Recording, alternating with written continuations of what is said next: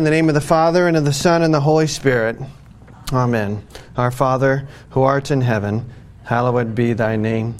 Thy kingdom come, thy will be done, on earth as it is in heaven. Give us this day our daily bread, and forgive us our trespasses, as we forgive those who trespass against us. And lead us not into temptation, but deliver us from evil. For thine is the kingdom, and the power, and glory forever and ever. Amen. well, welcome. This morning, uh, Pastor Rody is out, so I'm going to jump in here and kind of do a one one day thing. And I'm going to look at, um, as you see on the board and on the PowerPoint, Lutherans' doctrine of vocation. And if anybody's looking online, I'm told that this PowerPoint is put on, so you can go to the link and click on it and, and uh, follow along with me. And apparently, that will be up online for a few days in a PDF, PDF format. So I want to pack, unpack a lot here, and I'm going to try to do it within an hour. I got a lot of stuff, and maybe I might be over. Think I get through this, but in any event, bear with me. I may move fast, but if I do, and if anyone has any questions, please don't hesitate to just interrupt me. But because I want, I really want us to take a look at this. This is such a great topic. And, and, especially today about vocation. You know, Pastor's been talking a lot about it. And um, what I want to do today, though, is just a little different. I want to look at Luther's doctrine of vocation through two lenses, and it's two of his subcategories of vocation. And what we're going to look at is, first of all, is Luther's three estates, and then we're going to look at Lutherans, the, the theology of the two kingdoms God's left hand and God's right hand. And what I'm going to do is, Luther has written a ton on this. I'm going to give you guys some things to read if you're interested. Um, but really, what I'm going to do is basically we're going to start with the three estates, just really looking at a little bit of the, the small catechism and go through that, and then we'll get to the, the, the two estates. uh, before I begin, though, I, I, wrote a paper for one of my classes. And I don't want to bore you, but I kind of want to open this topic with a couple things I wrote here. Um, the article concerning justification that's faith alone, right? Faith alone, not, not from our works, but from what Christ did. There's no, there, there's no argument that that is the central doctrine of our Lutheran confession and of our Lord's doctrine. Concerning justification, we know that we cannot obtain forgiveness of sins and righteousness before God through our own merit, work, or satisfaction. And that comes from the Augsburg Confession. It's called Article 4, and this is the, this is the article that the Lutheran Church stands or falls. And really, what this is, is good works do not justify sinful man. We know that. And again, this is foremost in our Lord's doctrine. However, we do talk about works, right? And works are not to altogether thrown away for the Christian. No. To the contrary, Good works are a part of the Christian's sanctified life, right? Justified life is justified how we're justified before God, and that's nothing that we do. But in our sanctified life, we are given work, we are given to do works that are produced by the Holy Spirit from our faith. now, the Augsburg Confession states it is also taught that such faith should yield good fruit and good works, and that a person must do such good works as God has commanded for God's sake but not place trust in them as if they thereby to earn grace before God.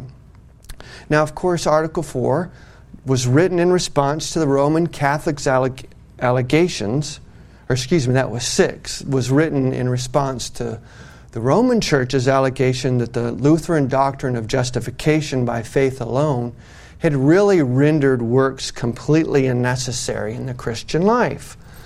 To the contrary, Works are understood as the fruits of justification, not the basis of it, right? In the Smalcald Articles, Luther states if good works do not follow faith, then faith is false and not true. So then the question I looked at is what are the good works that the Christian does do in, as a fruit of justification in the Christian life? And Luther, in his book, uh, Treatise on a Christian Liberty, The Freedom of a Christian, writes this Therefore, a Christian should be guided in all his works by his thought and contemplate this one thing alone that he may serve and benefit others in all that he does, considering nothing except the need and the advantage of his neighbor. Luther bases this on part, parts of St. Paul's letter to the Ephesians, where St. Paul commends that one should labor doing honest work with his own hands so that he or she can give to the needy. And this is Ephesians 4:28. Based on St. Paul's word, Luther concludes, this is what makes caring for the body a Christian work. And through its health and comfort we may be able to work, to acquire and lay by funds with which to aid those who are in need. This is the way the strong member may serve the weaker and may be sons of God, each caring for and working for the other, bearing one another's burdens, and so fulfilling the law of Christ. And Luther says, This is truly the Christian life. Finally, Luther adds, I will therefore give myself as Christ to my neighbor. Just as Christ offered himself to me, I will do nothing in this life except what I see as necessary, profitable, and salutary to my neighbor, since through faith I have an abundance of all good things in Christ. Now, this is important. Although Christian is free from all works in justification, he ought in this liberty to empty himself, take upon himself the form of a servant, to be made in the likeness of men be found in human form and to serve, help, and in every way deal with his neighbor as he sees that God's through Christ has dealt with him. So it is clear from Luther's perspective that good works that Christians do as a fruit of their faith is all done towards the neighbor. These works form the basis of Christian life. This, again, as I said at the beginning, is our sanctified life.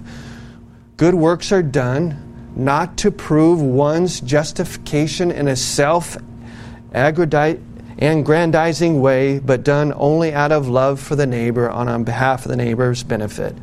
And Luther says, when we do these good works for our neighbor, we are truly living the Christian life. So that's the background for this, this Luther's doctrine of vocation. It's not in the justified language, but it's in our sanctified lives. When we do good works, where do we do them? And out of this is where Luther's doctrine of vocation flows. Um, vocation um, is vo- it comes from the Latin word vocatio. It is actually calling, and that's why we call it a calling. We think sometimes vocation as job, but a vocation is our calling. Uh, the Roman Catholic view, the time around the Reformation, the, the Roman Catholic Church really advocated that our good works or your vocation that was only really in the realm of those who served the church through either as a priest or in the monastic order. And these were the only callings that Rome thought where God could be fully served by living a life that was truly spiritual and that really required a full time commitment. In this spiritual full time commitment, either as a priest or in, a, in the monastic order, a nun, or somehow in the monastery, taken from life, one would renounce marriage, secular work, and economic advancement through, through taking vows of uh, celibacy obedience, and poverty. That was the situation that Luther was in. And recall, Luther, before the Reformation, he was in this system. Luther, in fact, had tried to use the vocation of a monk and priest as a more direct path to God. However, as we all know, he found that this path only led him back to his own performance which re- always revealed to Luther his damnation. As a result, we know that Luther abandoned the Roman Catholic belief that sacred or religious activities were more pleasing than other activities. So, what Luther did then, as he breaks out and studies and starts writing, he applied this calling or vocation not to just priests or nuns or those that have withdrawn from the world and in the monastic life. But Luther, he began to apply vocation to all Christians. In the line of reasoning, he focused on 1 Corinthians 7:20, which said, "Each one should remain in the condition in which he is called." In commenting on this text, Luther writes, "How is it possible that you are not called? You have always been in some state or station. You have always been a husband or a wife, a boy, a girl, or a servant. Pic- picture before you the humblest estate. Are you a husband? And you think that you have a not to do in that sphere to govern your wife, children, domestics, and property, property, so that all may be obedient to God, and you do no one any harm? Yeah, if you had five heads and ten hands, even then, you would be too weak for your task. So you would never dare to think of making a pilgrimage or doing any kind of saintly work. So Luther's concept of the Christian calling exhibits the characteristics of his teaching of the Bible, especially in the areas of creation, sin, law, the person of Christ, which were woven together in God's revelation of himself and his will for his human creatures. Vocation now, according to Luther, has to do how God governs and cares for his creation by working through human beings. Luther saw man as fellow workers with God. Luther describes the Christian individual as a conduit or channel which receives from God through faith and then gives forth below to others through love. Luther makes it clear that God's own love reaches out to others through Christians as channels from God. God is present on earth when a Christian directs his or her service to others. God dwells in heaven, but now he is near and working on earth with man as his co cooperator. In the large catechism, it is said that all creatures, parents, and authority are specifically mentioned as God's hands, channels, and means through which he gives all things. And it's here then that Luther talks about a defined structure on how this is done. God callings are limited to these stations in life which are established in Scripture. And it is these station, these three estates, the church, the family or the household, and the, the, the state. For Luther, these are the divinely established stations to which a Christian is called. And we're going to look at these here the Luther's doctrine of vocation, then, within the context that I just talked about. We're going to go through the three estates, and then we're going to look at the two kingdoms. Now, it's really important to understand Luther's doctrine of vocation. It is really important to understand these two, what I call and others write, as subcategories. Um, and it's really to understand the doctrine of the three estates and the two kingdoms and to really bring them together. A lot of times people space these out and look at them separately, but really, when we look at this concept of vocation, we must look at the three estates and the two kingdoms together. So I'll start here with the three estates, and then we'll look at um, we'll look at the two kingdoms. So, as I stated at the beginning, Luther's written a ton on this stuff, but really I want to take it down to its simplest form um, the doctrine of vocation from the perspective here of the three estates, and we're using then the small catechism. Now, one of the great things about Luther's small catechism is that really it's a compendium, a compendium of all of Luther's thoughts smashed together in really simple forms. And you can always use the catechism as a starting point to see how Luther and then our Lord actually, all of the theology is really contained within the small catechism. And I'm going to do this today. So, in this case, we're going to look just a few portions of the, of the small catechism with respect to Luther's development of his three estates.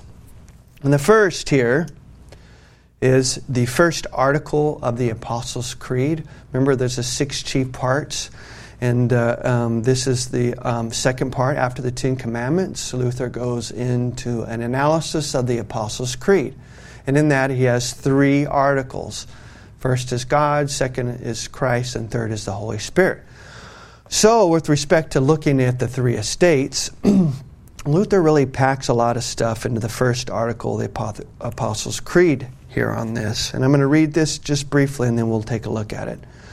I believe in God, the Father Almighty, maker of heaven and earth. What does this mean? I believe that God has made me and all my creatures, that He has given me my body and soul, eyes, ears, and all my members, my reason and all my senses, and still takes care of them. He also gives me clothing and shoes, food and drink, house and home, wife and children, land, animals, and all that I have. He richly and daily provides for me with all that I need to support this body and life. He defends me against all danger and guards and protects me from all evil. All this he does only out of fatherly divine goodness and mercy, without any merit or worthiness in me. For all this, it is my duty to thank and praise, serve and obey him. This is most certainly true. Sound familiar? I take it. So, to begin with, right here, when Luther writes, and I'm bolded it, God has made me and all creatures, he starts with really an anthropological look at us as human beings and how we were creating our ancestors. And he's looking at it from that perspective, okay? Then he moves on to, he also gives me clothing and shoes and food and drink. This is a cosmological perspective, really kind of how we live in the world today, physics and metaphysical dealing of our living in the world. How, how is this done? Clothing, shoes, food, and drink. Um, and then Luther says this He has given me my body and soul, eyes and ears, and all my members, my reason, and all my senses. Here, Luther is, is still is claiming and confessing creation in the Apostles' Creed. Now, here in a minute, you'll see where I'm going with all this. In addition, here, Luther moves on then how in creation. He's created us, how He takes care of us, which I mentioned clothing and shoes, food and drink, house and home, wife and children. So it's this movement of creation to how He's dealing with us here on earth, right here in the Apostles' Creed. And then at the end, Luther tells us why he does this. First of all, Luther is confessing who this God is and his attitude toward us. As he writes, all this he does only out of fatherly divine goodness and mercy, without any merit or worthiness in me. Luther then brings the doctrine of justification in precisely here. You see, in the 16th century, these words, worth and merit, were really fighting words between Luther and Rome. Merit figured into justification. Worth uh, had to do also with justification and then also with respect to the Lord's Supper. But here, Luther is saying that the, to, in the Catechism that God has actually created me simply out of His mercy, out of His goodness, without any regard to my merit or my worth. And then we see here, for all this is my duty to thank and praise, serve and obey. Well, where do we thank and praise God?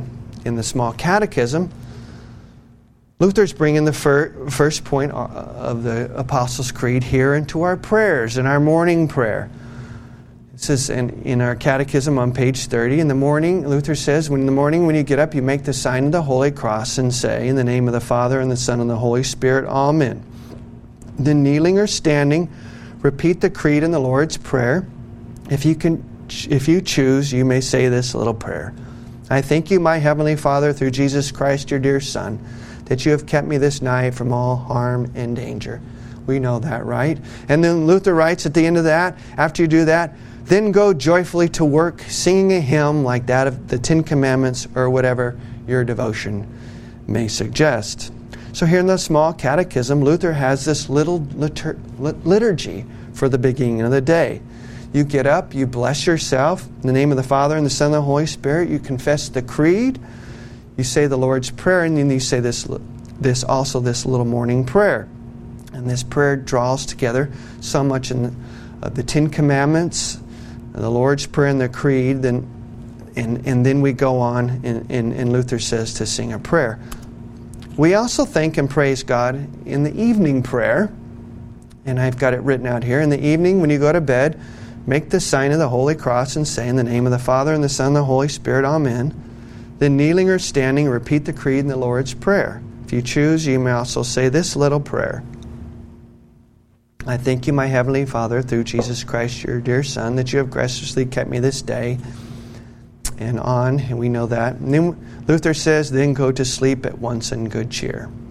Again, I'm coming to a point here, so bear with me. So, we've got, uh, we've got this line of stuff of God created us we're in creation now. He takes care of us. Then he says, then thank and praise Him. Luther's telling us how we do this with these prayers.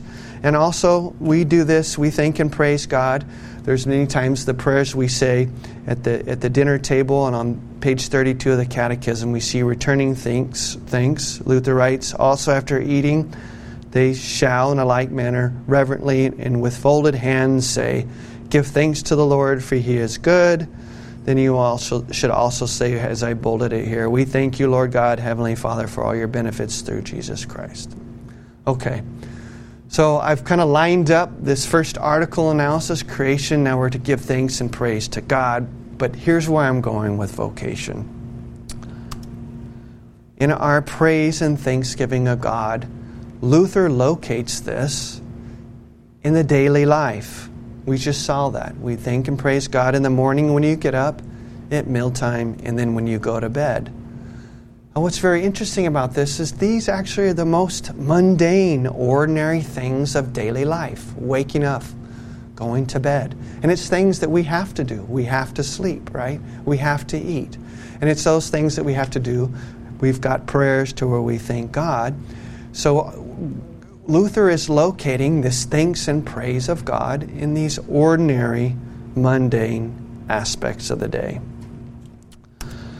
At the end of the Apostles' Creed, Luther also says, after he's, where we talked about, for this is my duty to thank and praise, Luther also adds this this is to serve and obey him. Where then do we serve and obey God? Is it only as a priest? Is it only in monasticism where you leave the world and you de- devote your life only to this prayer, every and, and devoting everything, completely withdrawing from the world? That's not true. And as we move along in the catechism now, we go to the table of duties. And you see here, Luther is very clear in our church fathers that here is where we serve and obey God.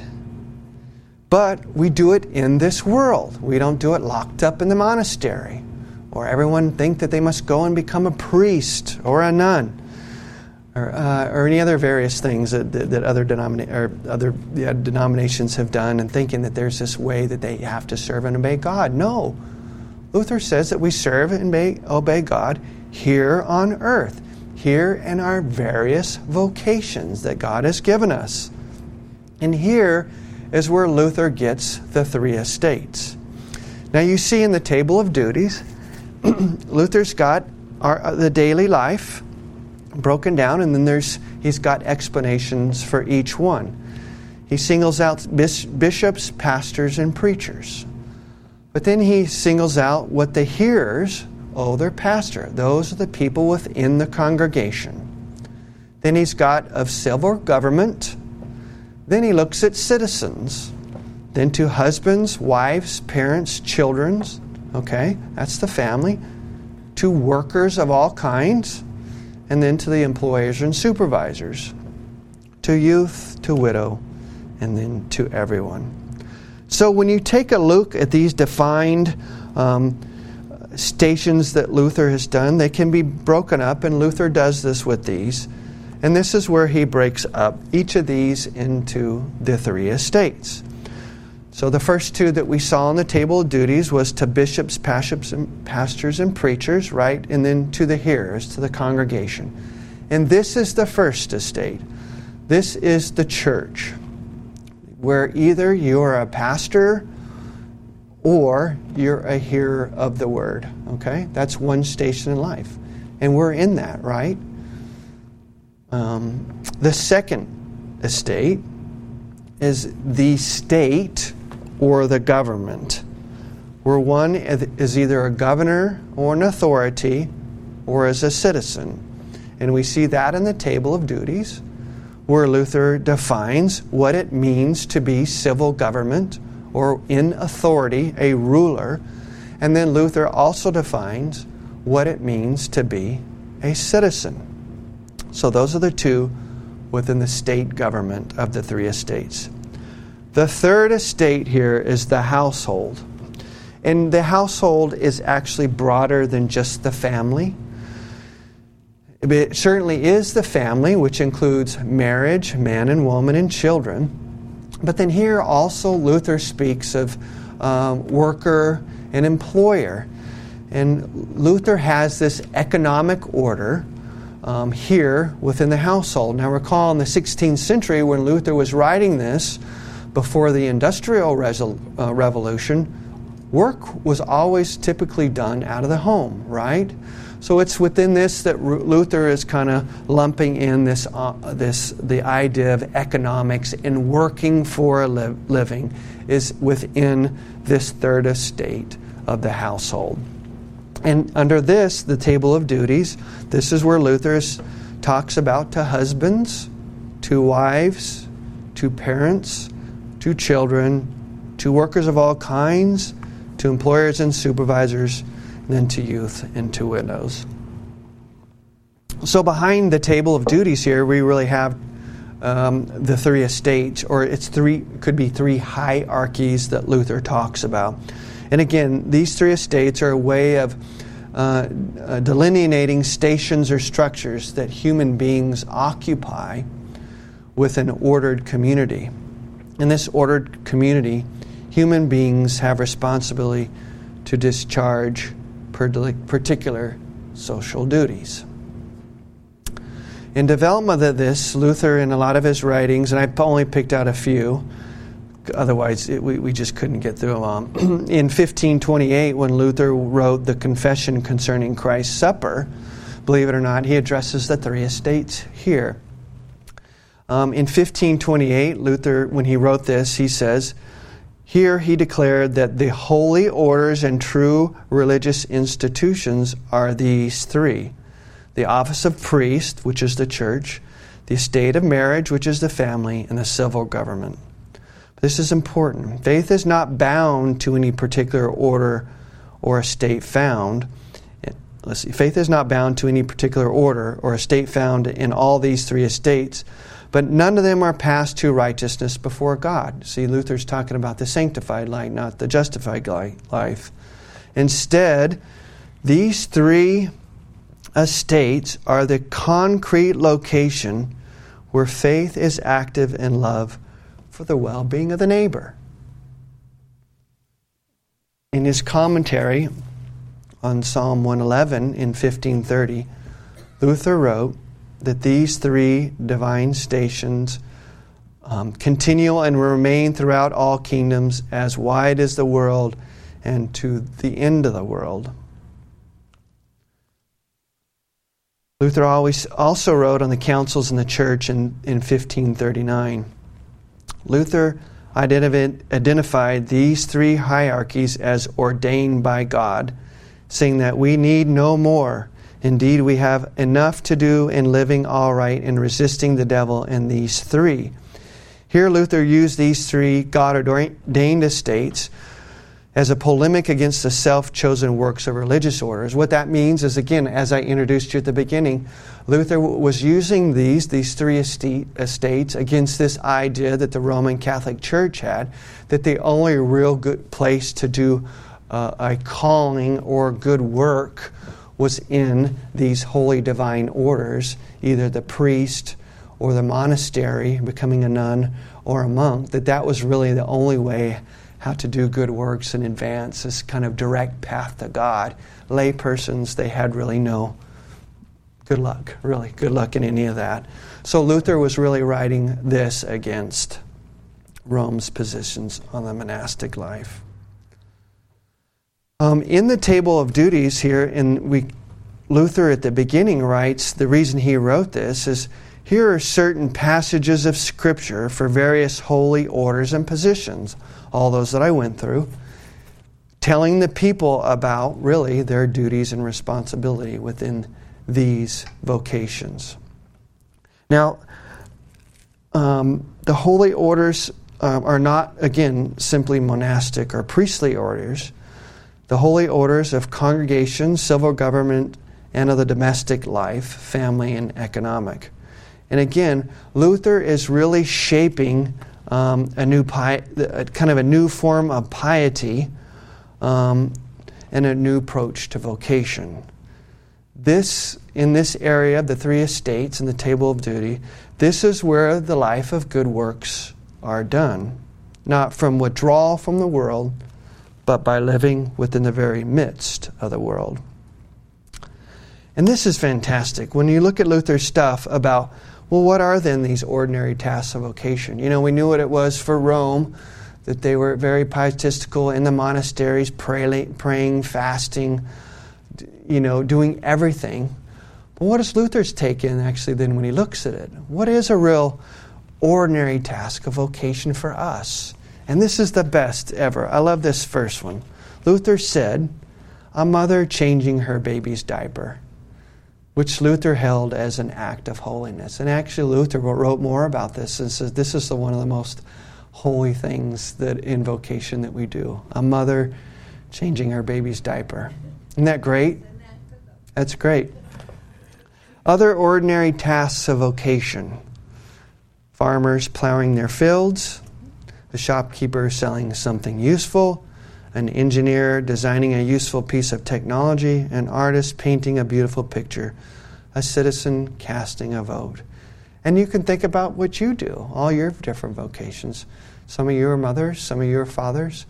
Uh, some, we're all children, right? We all have various vocations from uh, the highest vocation that Luther says, uh, changing uh, baby's dirty diaper, to any other things we do in our daily lives um, to earn income um, firefighter, uh, you know, whatever, doctor, anything. That's your, our, that's these ordinary tasks of vocation. And this is where Luther says that the Christian truly does the good works in their sanctified life, not any of these other structured things that are required um, um, in a monastic life, but here in, in just these everyday common common things that we do out of love for our neighbor. So, the three estates, Luther then, in the small catechism, as it kind of showed here, locates the doctrine of vocation flowing out of the first article, the Creed, daily prayers, and the table of duties. Luther's doctrine of vocation is not simply related to all areas of human activity.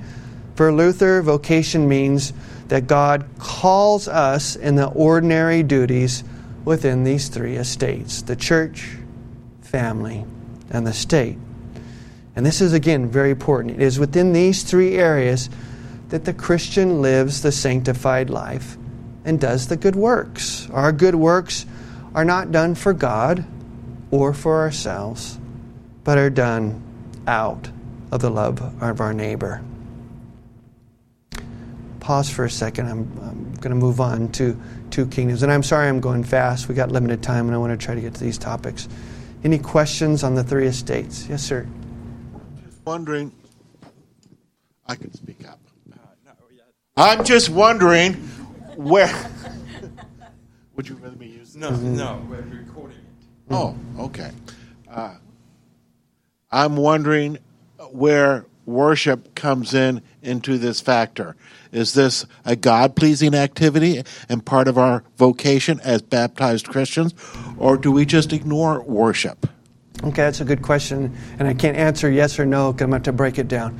So, yes, worship does come in, and that's the first estate, right? It's with the church. You're either a priest or you're a congregant and hearing the word. So, that is part of our vocation, is when we go to worship. Now, is, that, is worship something we do to God? Uh, not really. God doesn't really need our worship in the worship service. But what it is, remember, is worship is God coming to us. It's this idea of Gottesdienst is the German word. When we go to worship, everything is flowing from God to us and all the gifts. But there is something that we do in response to that.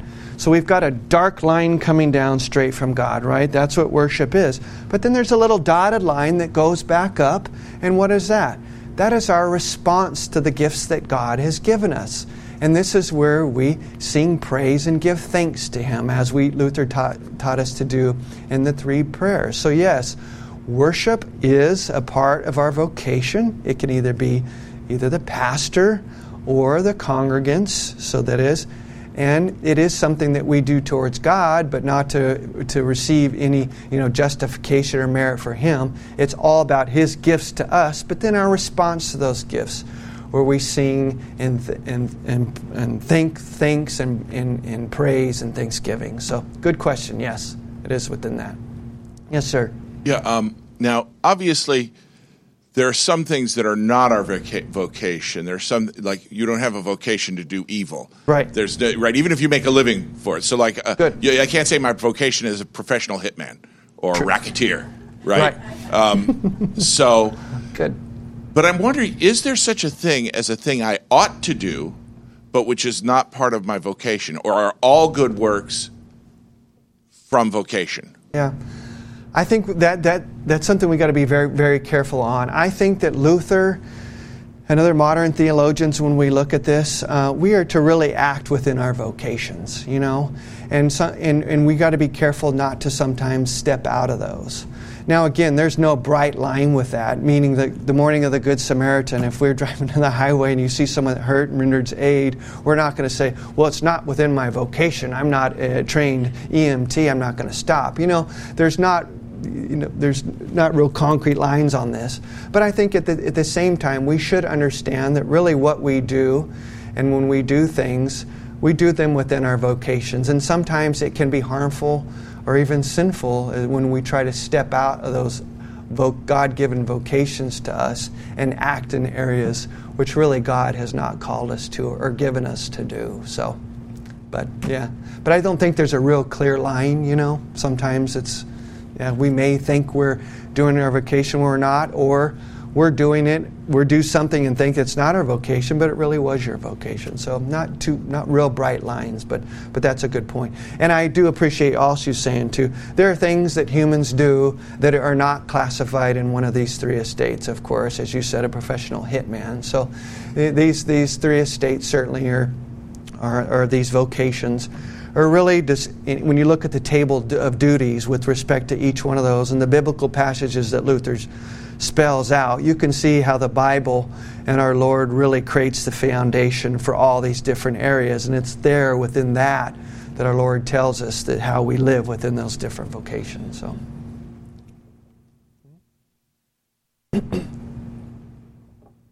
You're making me think an awful lot of things. Mm-hmm. But in reference to the last question, um, i have been thinking about Prince Frederick and how he protected Luther.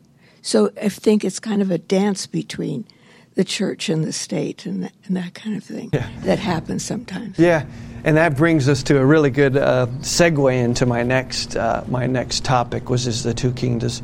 But you're right, uh, King. Um, but remember back in the in that time though there was no separation of church and state though. But but uh, Frederick did um, Frederick the Great.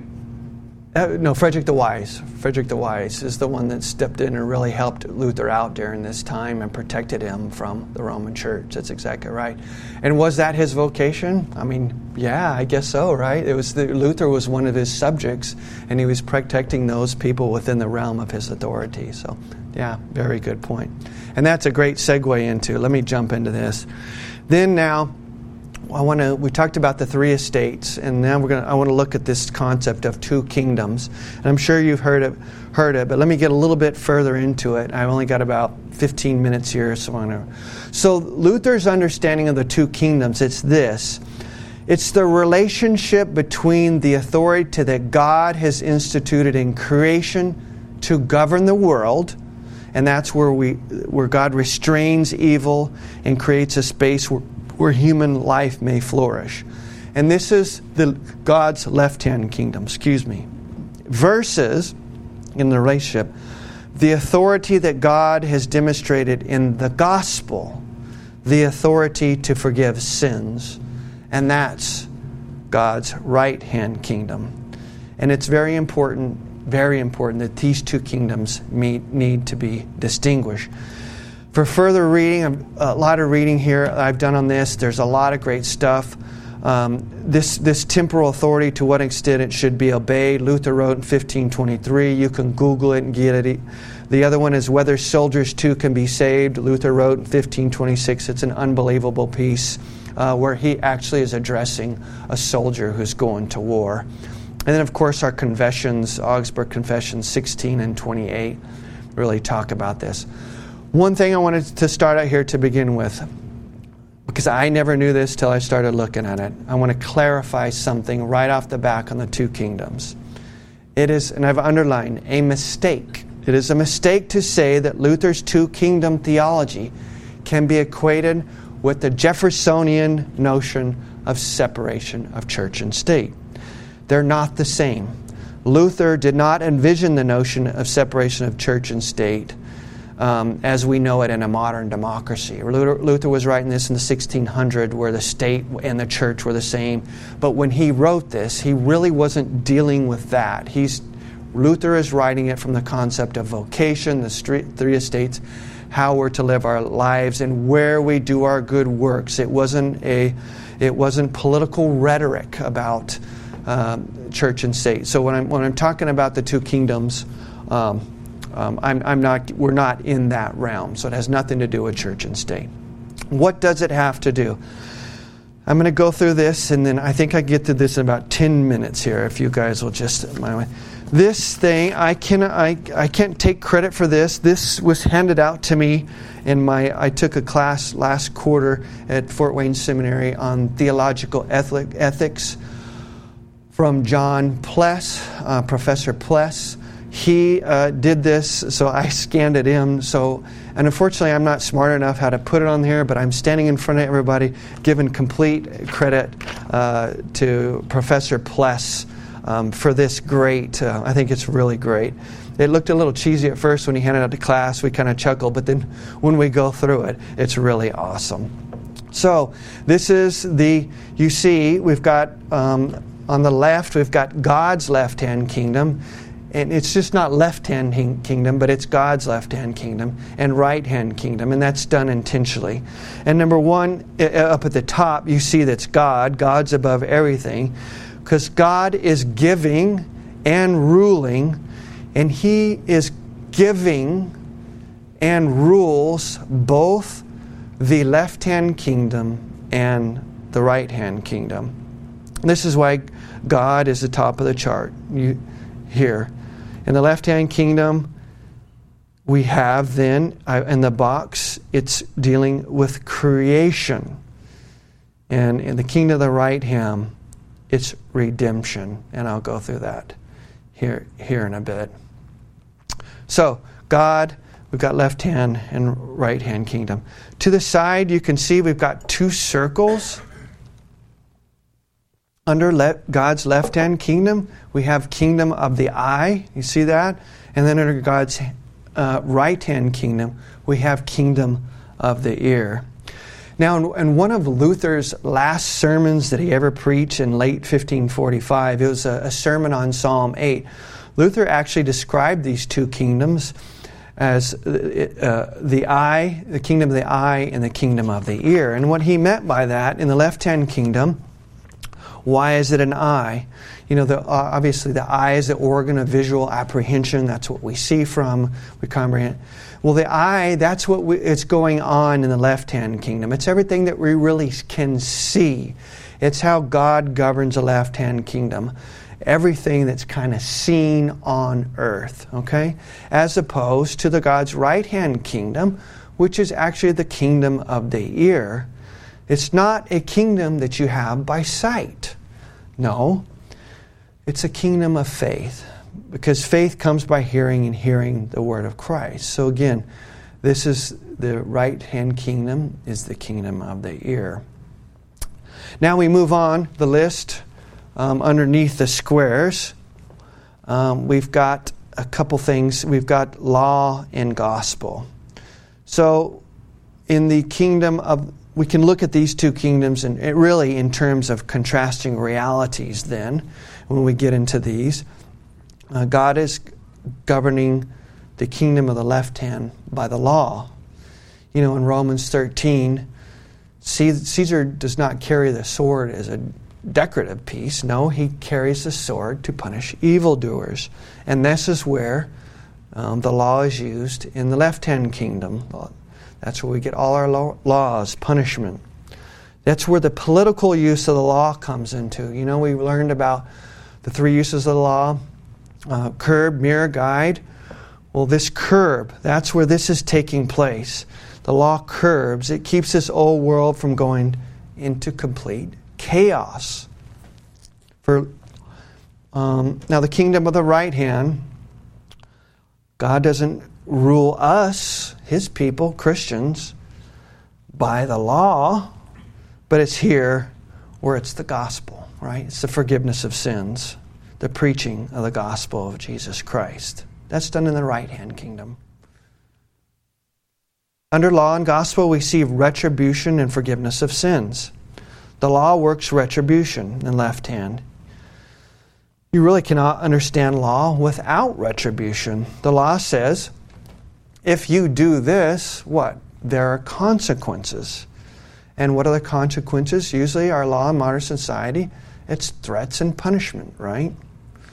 And this is what happened here uh, in the left hand kingdom, where we've got law, retribution, punishment. But in the right hand kingdom, we don't have that we have the forgiveness of sins. The gospel does not work um, with condition or retribution, but by the announcement of the forgiveness of sins. So in God's right hand kingdom, it's all about the gift of the forgiveness of sins. In the left hand kingdom, then, uh, we've got works. And I've t- kind of talked about this earlier in the three, the three estates. We've got works, and then we have faith. Now, works do have their place in creation, as I talked about, not in the justified life, but it's in the sanctified life. And here, though, is where we, we do works. And, you know, we evaluate works. Society evaluate works all the time. Um, and society reward works. And we see it in different, all kinds of occupations. When you go to work and you write, you, you do your job, what do you do? You expect a salary. And that this is for um, you know, in response to what you have done. Now, in the right hand, though, we don't have that system. In the right hand kingdom, it's not about works, but it's faith alone. Faith alone receives what God gives in the gospel. Um, six here reason versus Holy Scripture, just briefly. And the third article of the Apostles' Creed Luther first state, states that I believe that God has made me and all my creatures, that He has given me my body and soul. Oh, excuse me, the first article body and soul, eyes, ears, and all my members. God has given me my reasons and all my senses. But then in the third article, Luther on sanctification writes, under talking about the Holy Spirit and sanctified life, what does this mean? I believe that I cannot by my own reason or strength believe in Jesus Christ my Lord. So, first, Luther says that God gave man reason, but then says, but with reason, you cannot by your own reason or strength believe in Jesus Christ our Lord. And what's happening here, in the left hand kingdom, God, Luther can praise reason. He does see that reason was that. Um, that was given to man, and that's what separate man from the animals. But when it comes to reason of fear in in faith in the right hand kingdom, Luther will use language such as reason is actually of the devil. Reason in God's right hand cannot be trusted. Reason is not to be used to guide you or your understanding of your standing before God. There, we don't rely on reason, we rely on Holy Scripture in the right hand kingdom. Preservation versus salvation in the left God's left-hand kingdom.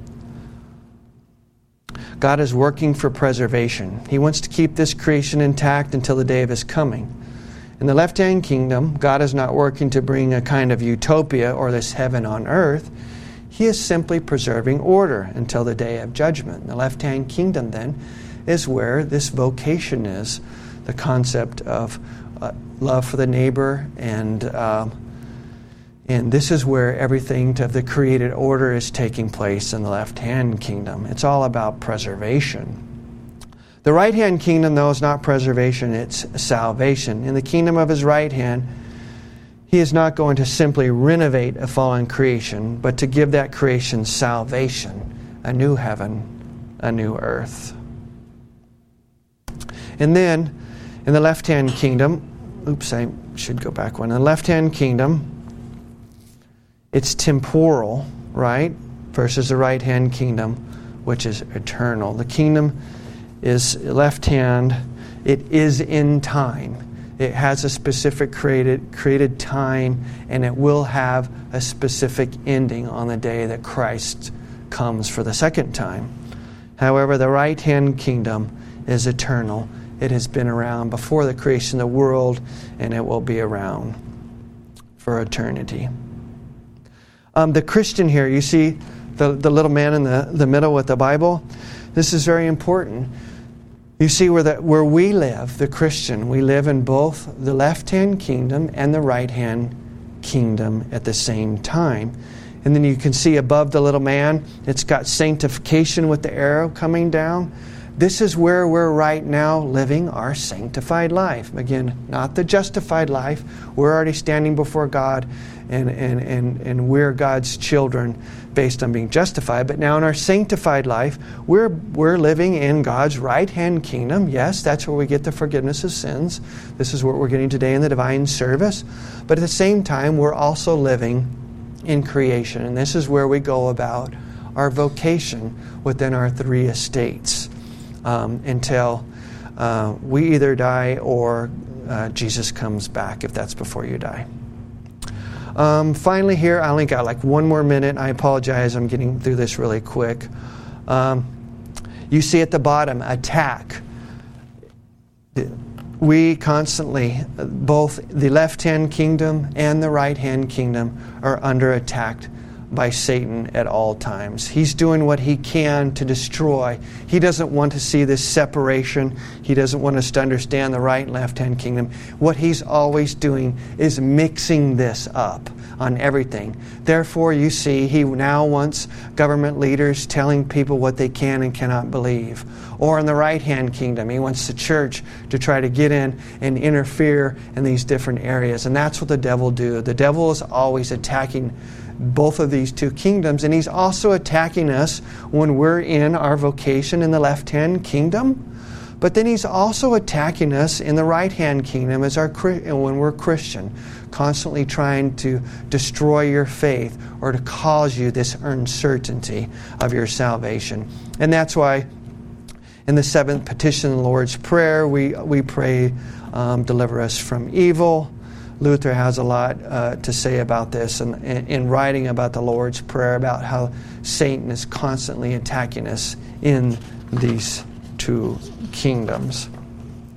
So, again, um, there's no doubt that Luther's thinking on the two kingdoms and the three estates can be helpful in trying to come to grips with the relation between religion and society, society today. The fundamental idea behind the doctrine of the two kingdoms is the biblical teaching that while God's right hand kingdom is not of this world, this world is where his disciples still are. Luther therefore insists with good reason that while the task of God's left hand kingdom is limited, it is still a positive one, as Christians are now to live as justified sinners within the estates where God has placed them church, family, and state. And as we close, again, good works. God's left hand kingdom and the, left, the three estates are where good works are done. Luther said, God doesn't need my good works, but my neighbor does. Luther's doctrine of vocation drives us away from self chosen good works, which we might think are pleasing to God, i.e., I must go to a monastery, become a nun, or whatever you think um, outside of a vocation. It is clear from Luther's perspective that the good works that Christians do as a fruit of their faith is done towards a neighbor. These works form the basis of a Christian life. This is the sanctified life that the Christian lives. Good works are not done to prove the facts of one justification in a self um, aggrandizing way, but done only out of love for the neighbor and on behalf of the neighbor's benefit. And when we do these good works for our neighbor, we are truly living a Christian life. And unfortunately, I'm going to have to end it there and uh, get over to our next service. So I thank you all for attending and hearing me out. If you got any questions, catch me. And there's a lot of reading on this stuff, a lot of good stuff from CPH out there. And again, this book, One Lord, Two Hands, um, it's, it's a great book that talks about this. So um, the Lord be with you. Amen.